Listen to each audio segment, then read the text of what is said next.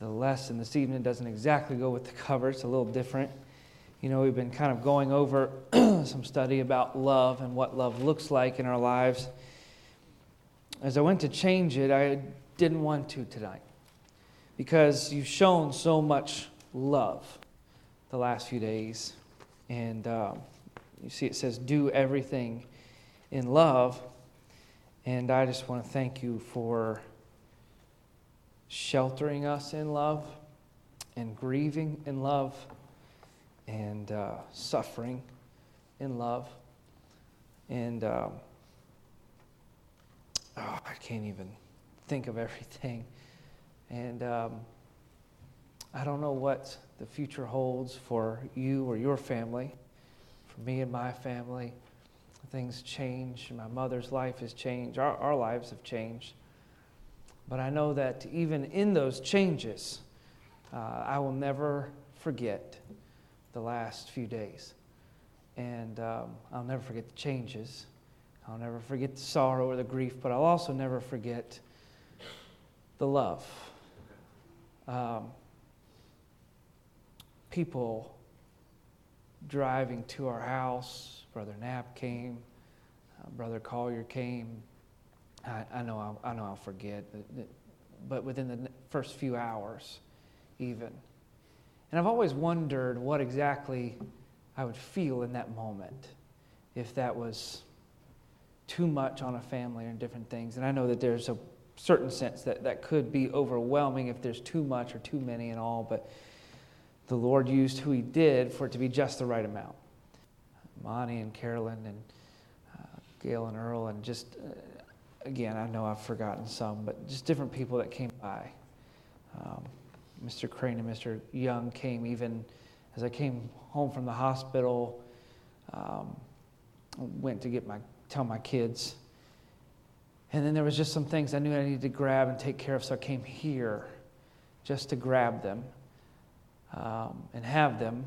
And then I got home to find out that Mr. Crane and Mr. Young had just been by to sort of give their comfort. And so that reassured in that moment, bringing meals and food. And I'm just glad we had, I don't know, 17 people or whatever it was in the house for a couple nights because we'd have been in trouble with the amount of food that we had had we not had 17 people in the house. Uh, food and, and somebody came by and took the trash to the dump and uh, just a volume of things. And um, you have shown how to do many things in love. And so I appreciate that. This evening, not to keep things heavy or overly serious, um, I just want to just share some things from my heart. And I'll we'll preach through and talk through the passage. My demeanor may be a little different this evening. We are we're tired, and um, but I, I just still want to just help. And so the last few days, it's, it's kind of what I've said. People have mentioned things about preaching the sermon or different things, uh, preaching Sunday, and that has been a therapy for me. Uh, in a way, different people can handle different things. There was moments, even even walking up to the pulpit at times, where I was like, "This is not going to happen," um, but it's been a therapy. If my dad were here, he would say that it, it was because I'm cheap. It's a cheap kind of therapy. uh, unless you guys all charge me, and then I'll be in trouble. Um, but tonight, I know we'll feel maybe a little different. But I just want to I just want to talk through some of these things. And um, you, my dad would do that at times from the pulpit, and I never fully grasped how heavy his heart must have been at times. And there's moments, you may not have been able to read quite those moments. There's moments where I knew things were going on in his life, and he'd get in the pulpit and he would talk from his heart. And uh, though it was instruction and though it helped others, I knew why he was speaking those things.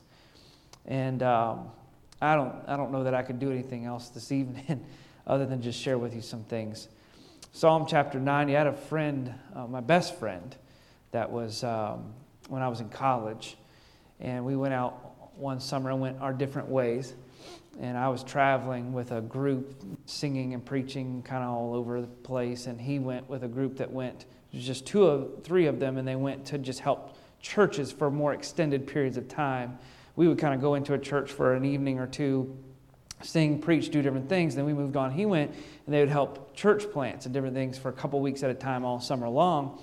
And uh, he was in an accident, long story short, in that summer, and he lost his life and he was killed. It was just a crushing blow, emotionally, of course, a, a similar aspect to what many of us have felt the last few days.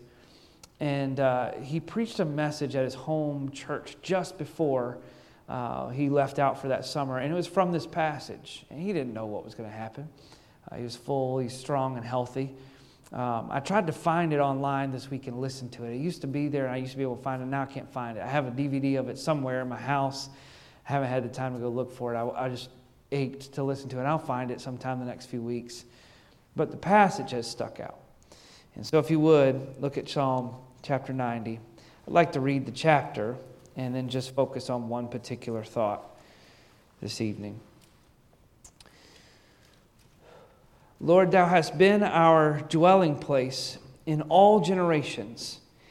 Before the mountains were brought forth, or ever thou hadst formed the earth and the world, even from everlasting to everlasting, thou art God. Thou turnest man to destruction and sayest, Return, ye children of men. For a thousand years in thy sight are but as yesterday. I kind of wish that was true this evening. When it is past.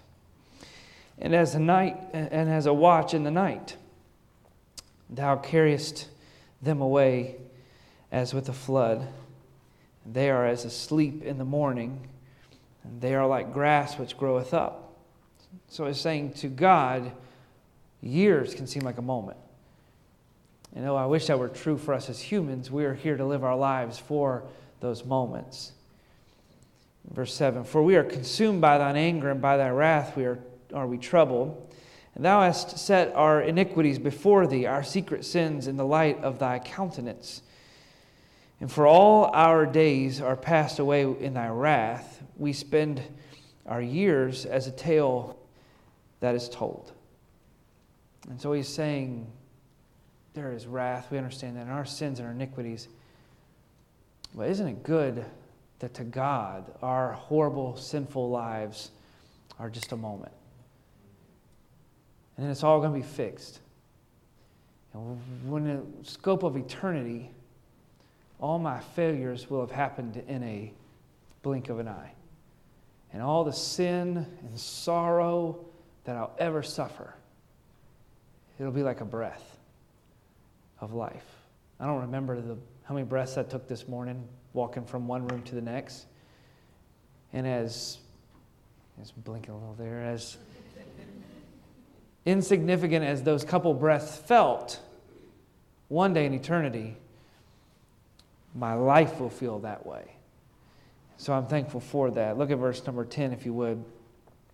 The days of our years are threescore years and ten. And if by reason of strength they be fourscore years, yet is their strength labor and sorrow. Yet there is yet is there strength, labor, and sorrow. For it is soon cut off, and we fly away. Who knoweth the power of thine anger, even according to thy fear, so is thy wrath. This is the verse I want to focus on this evening.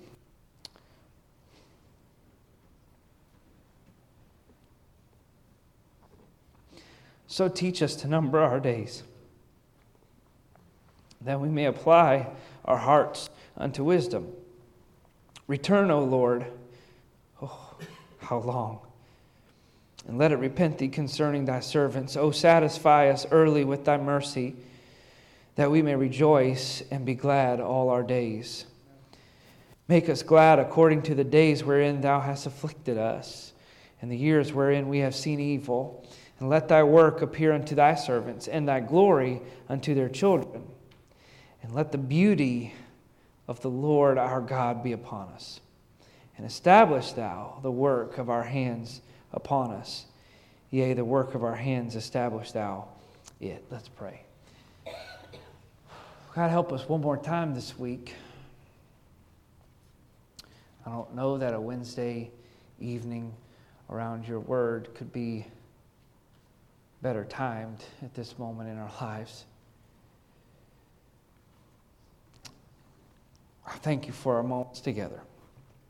Teach us. Teach us to number them. And we can apply ourselves to wisdom in your precious and holy name. Amen. To look at that thought or those verses. Kind of begins his theme in verse number 10. At the end of it, he says, The days of our years are threescore years and ten, and if by reason of strength they be fourscore years. And so he's kind of putting a, this is a general approximate lifespan for the average human. If you took us back a little ways, in history, I'm sure, if you averaged all societies and their life expectancies and the different things that are involved, you know, this is about the average for most of us, you know, 70, if you're lucky, 80 years is what he's saying. No matter how long you live, though, it says, For it is soon cut off and we fly away. And then he goes into verse number 12. He says, So teach us to number our days that we may apply our hearts to wisdom. I want to think about that thought to, tonight says, you have there in your bulletin kind of an illustration or an example or a thought. It says, imagine, and unfortunately we're just imagining this evening, imagine there's a bank account or a bank that credits your account with $86,400 a day. But the catch is you have to spend it all. At the end of the day, at midnight, 11.59, you know, whatever it may be. 11.59, it goes back to zero. No matter what you had in it. So you can't save any of it. You got to spend it all. You can't go to the ATM and take it out, you know, in cash and hide it in a mattress, as many generations have. Okay, you got to spend it. It's, it's the newfangled thing. You got to use a card. Okay, you got to got to scan it, got to swipe it. You got to do it that way. You've got to be done with it by the end of the day.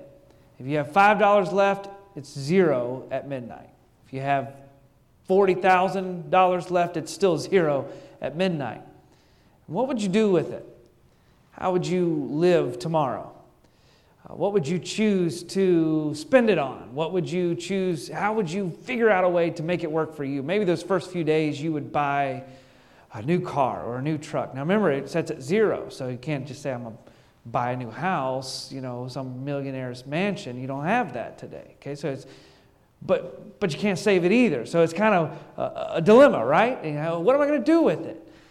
And so you're working through, and you're like, well, maybe if I buy this car, or if I find this on sale, and then tomorrow I could sell it, and then maybe use some of that, and I could invest it this way. Maybe they'll let me swipe a card and invest it in the stock market or something. I can take it out later, or you know, whatever it may be. We'd all try to figure out ways. In the first few days, we may splurge, but then we'd realize that spoiling is not what we need. We need something that sustains. And, and so we may out, figure out how to try to invest or but it would just kind of feel, though it's great, yeah, $86,000 a day, this is awesome, this is going to be great for me.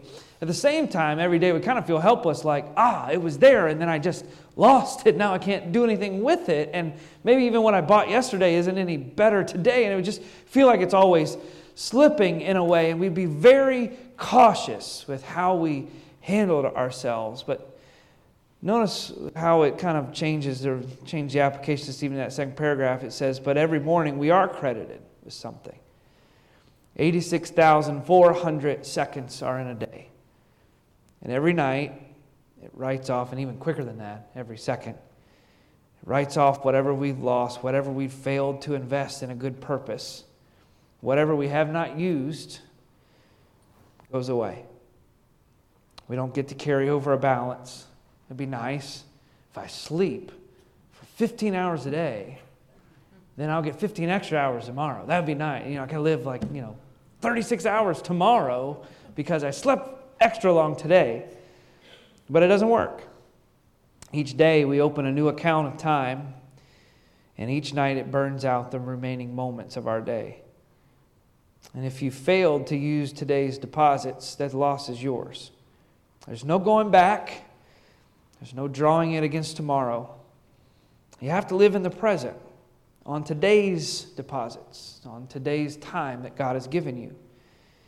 And you have to invest it and use it for what might last. And this thought, everybody gets this. This isn't some weird thought that Christians only understand.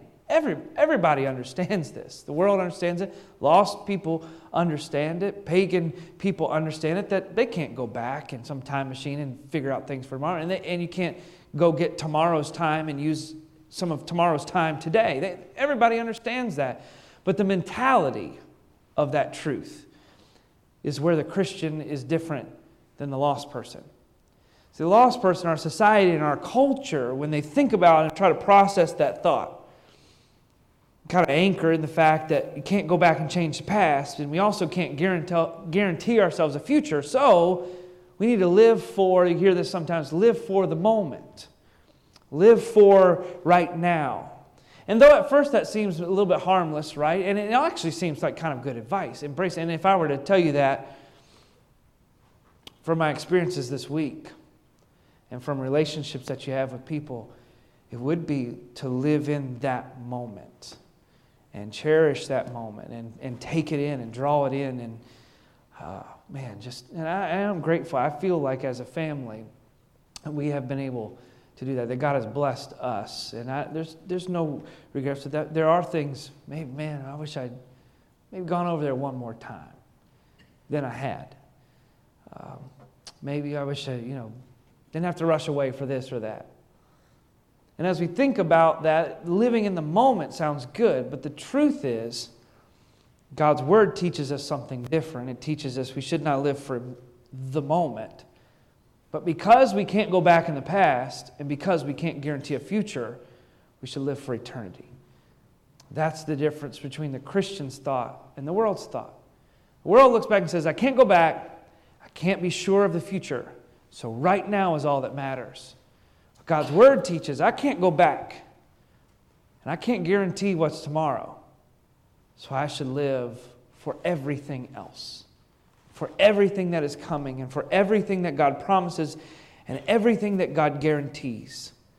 And if we think about, you see there, number one, if you think about the context of this request, what request? So teach us. He's asking God, God, teach us to number our days. Think us, what he's asking is, God, help me to think about my days the same way you think about my days.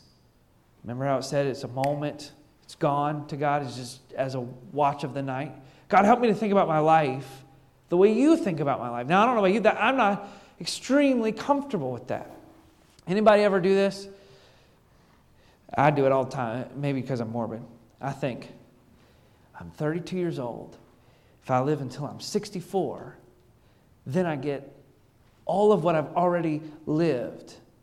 And I can kind of, maybe I can kind of take comfort in that. Anybody ever, you can be honest, anybody ever felt like that? Or, or like, you know, I, have done it since I was probably 12 years old, 13 years old. I'm like, I could do a double. Yeah, I'd be okay with that, you know. Or I, when you're really young, you're like, you're 20 years old. And I'm like, man, I've lived 20 years. I got three or four more of these things, right? I got three or four more of these 20 year spans. He, he doesn't. They're pointing at each other. Well, that's the way I think, and that's the way I feel sometimes, right? But what's the context of asking God to teach us these things? Notice, if you would, the context of it is that God is eternal and life is brief. So, which one should we invest in more? the eternal God and our relationship with Him, or a brief life on this earth. Look, if you would, in verses 1 and 2, you have some blanks there just to kind of fill that in and draw some certain words out. You can do that later now if you want. Look at verses 1 and 2. Lord, thou hast been our dwelling place in what? All generations. Forever you've been there. Before the mountains were brought forth, or ever thou hast formed the earth and the world, even from everlasting as far into the future as we may be able to think or even try to comprehend, God has been that far behind too. He is literally outside of time. We watch a sand dial and can control it. God treats all of history that way.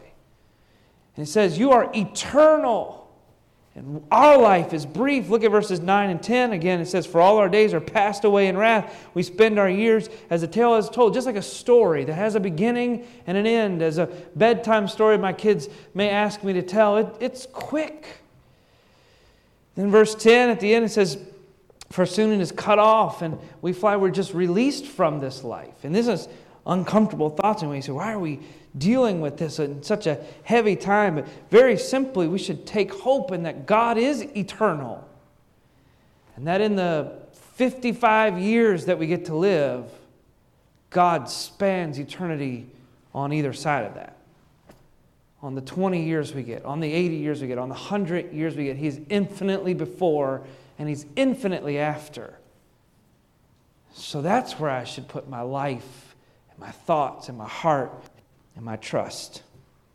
Look at number two the necessity of the request. This is a psalm of Moses during the wilderness wandering.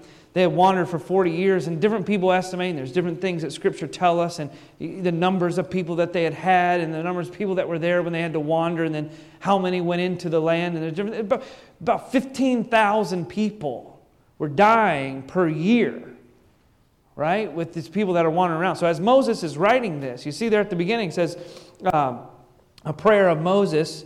Uh, the man of God. He's talking about, he's dealing with, these are people that are used to death, okay? This, is, this isn't people that just have no concept that they're living in a happy la la land. They see people die all the time, in big numbers sometimes, in catastrophic ways sometimes, as we've read. Moses has seen people die, thousands die maybe hundreds of thousands in the plagues. The people of Israel have seen thousands die at a time in rebellion. They've seen death over and over and over, yet still he's asking God, help us to number our days. Is it because they couldn't comprehend death? Is it because they didn't understand it? But no, he's asking God, teach us to number our days. It says, as humans, we naturally train ourselves to think back in our own lives as immortal, like we just, we're just always going to be here, we're always going to last. And our relationship with God is this temporary thing that we sometimes we're good at and sometimes we're not. Sometimes we're serious about it, sometimes we put it off. But life is the thing that we really got to concentrate on, but it's the opposite according to Scripture. Our relationship with God is what really lasts, and our life on this earth is what, eh, take it or leave it. Says they needed to cry out to God in spite of being surrounded by death. They needed to cry out to God to help them live in light of eternity. They saw it all the time. Just like we've seen it this week. Mrs. Coleman last week. How, Brother Hummon, you remember how old exactly? 86 years. Mrs. Badger's mom passed away. My dad passes away, all at different spans, and there's millions of people around this world. It's all around us, but still, somehow we think about this life as this eternal thing. But there's something interesting. There's one little word in verse number 12. Notice the first word of the verse so teach us to number our days. He's not saying, this wouldn't be read out this way, like, God, here's all these things. So teach us to number our days. It's emotion in this word. He's saying, God, we are brief and you're eternal. So, so because of that, teach us, you can read it this way teach us so to number our days. Teach us rightly to number our days. God, in the right way, help me think about my life. That's the reason or the necessity of this request. And then look at the last thing the purpose of the request. Why is it? Is it just so that we think about death? No, that's not the point. Or so that we think about how long our life is? No, that's not it either. Why does he want us to think about this the right way? no matter our age, no matter our health, no matter our success or not success. Why does God want us to look at this the right way? Why do we need to ask, what's the purpose of this? Look at the end of verse number 12. So teach us to number our days. Why? So that we may apply our hearts unto wisdom. That word apply means literally to gain, so that we can get a heart of wisdom. God, help me to think about things the right way so that I live the right way. God, help me to think about things the right way so that I love the right way.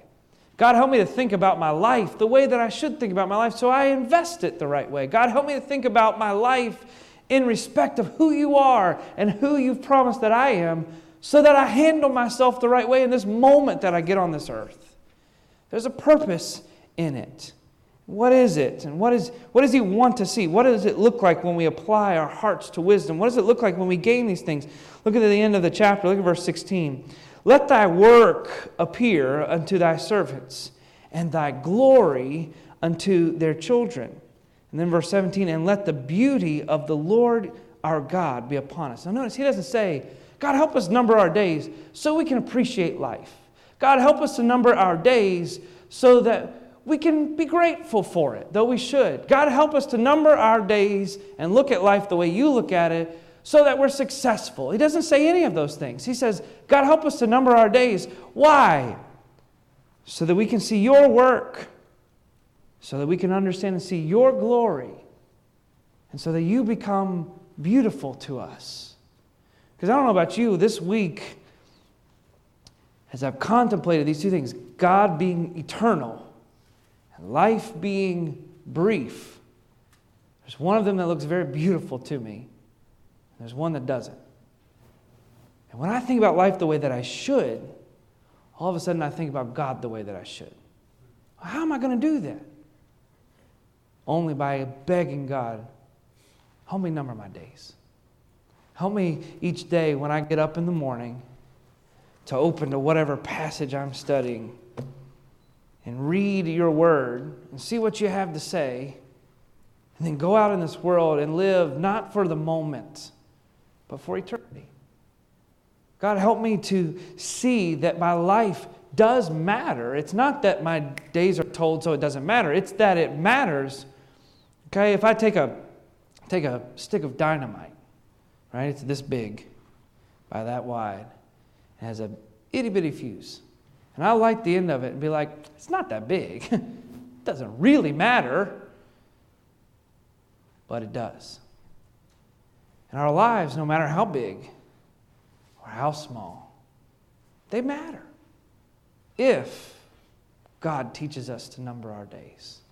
And if we live our life in light of thy work, thy glory, and thy beauty. God's work, God's glory, and God's beauty. Those things are what I'm concentrating on, all of a sudden everything else just starts to kind of fall away to find what's really important. Have you ever worked with metal or some car or, or, or some, you know, something along the way and it's got this old rusty stuff and it's like, ah, that's gross. That's nothing. It's kind of just nasty stuff, you know, whatever. You go in and uh, there's this different, some of this furniture and stuff that my mom has bought and done, and some of it's had this galvanized tin or, or it's had different kinds of metal on it or d- different things. In some places it gets faded, in some places it rusts and different things. But man, you go in and you rub away the rust. And you sand it down and you get it away. All of a sudden it changes what it looks like. The same thing with our lives. We get in and we beg God, help us number our days, we start to sand away what really doesn't matter. All of a sudden it becomes something totally different. And so tonight, hopefully, I haven't just uh, turned this into a heavy moment. But the reality is, it is a heavy moment. And in this heavy moment, I think God's given us an opportunity to take advantage of somebody else's experience, somebody else's life. And it may not be your pastor that really brings it out. It may be a family member that you're thinking of. It may be a spouse. It may be a son or a daughter that's been lost. It may be your, your own life, it's your own suffering, your own things that you're going through. But I think in this moment it would be lost, a lost moment. If we didn't sit down and just think, why does, not, not does life matter, but why does life matter? Why did the 55 years that dad was here, why did it matter? Because he had a God. Because that God had a work. Because that God has glory. Because that God has beauty. And it gave a 55 year life meaning. And I'm 32 years old. If I don't make it to 33, I still pray God, help me number my days. Help me figure some of these things out. What really matters?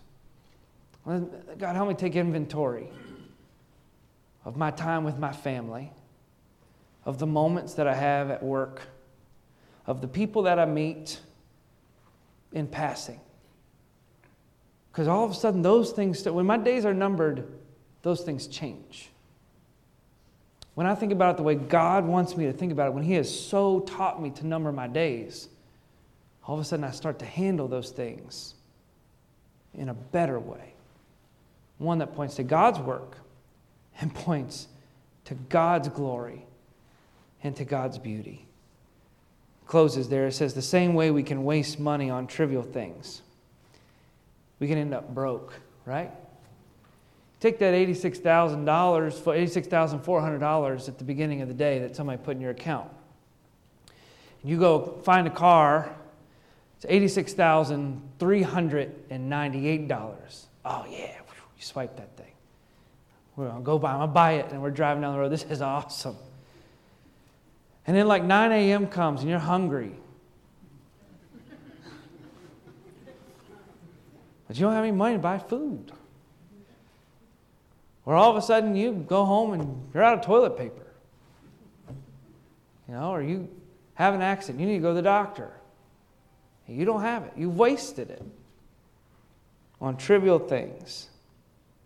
The same way we can waste our time on trivial things. And our days should be spent on God's work, seeing God's beauty. Dear Lord, we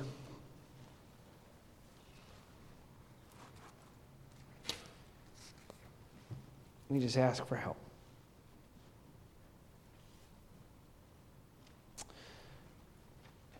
Though it's a serious moment, we thank you for times of levity.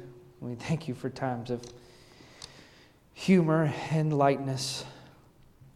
And that the reminder will be it won't always exactly feel like this. It'll hurt, I'm sure. And I've never done this before, so I don't know for how long or how much, but it'll at least change, I know. But in the meantime, I'm going to use this moment to number my days.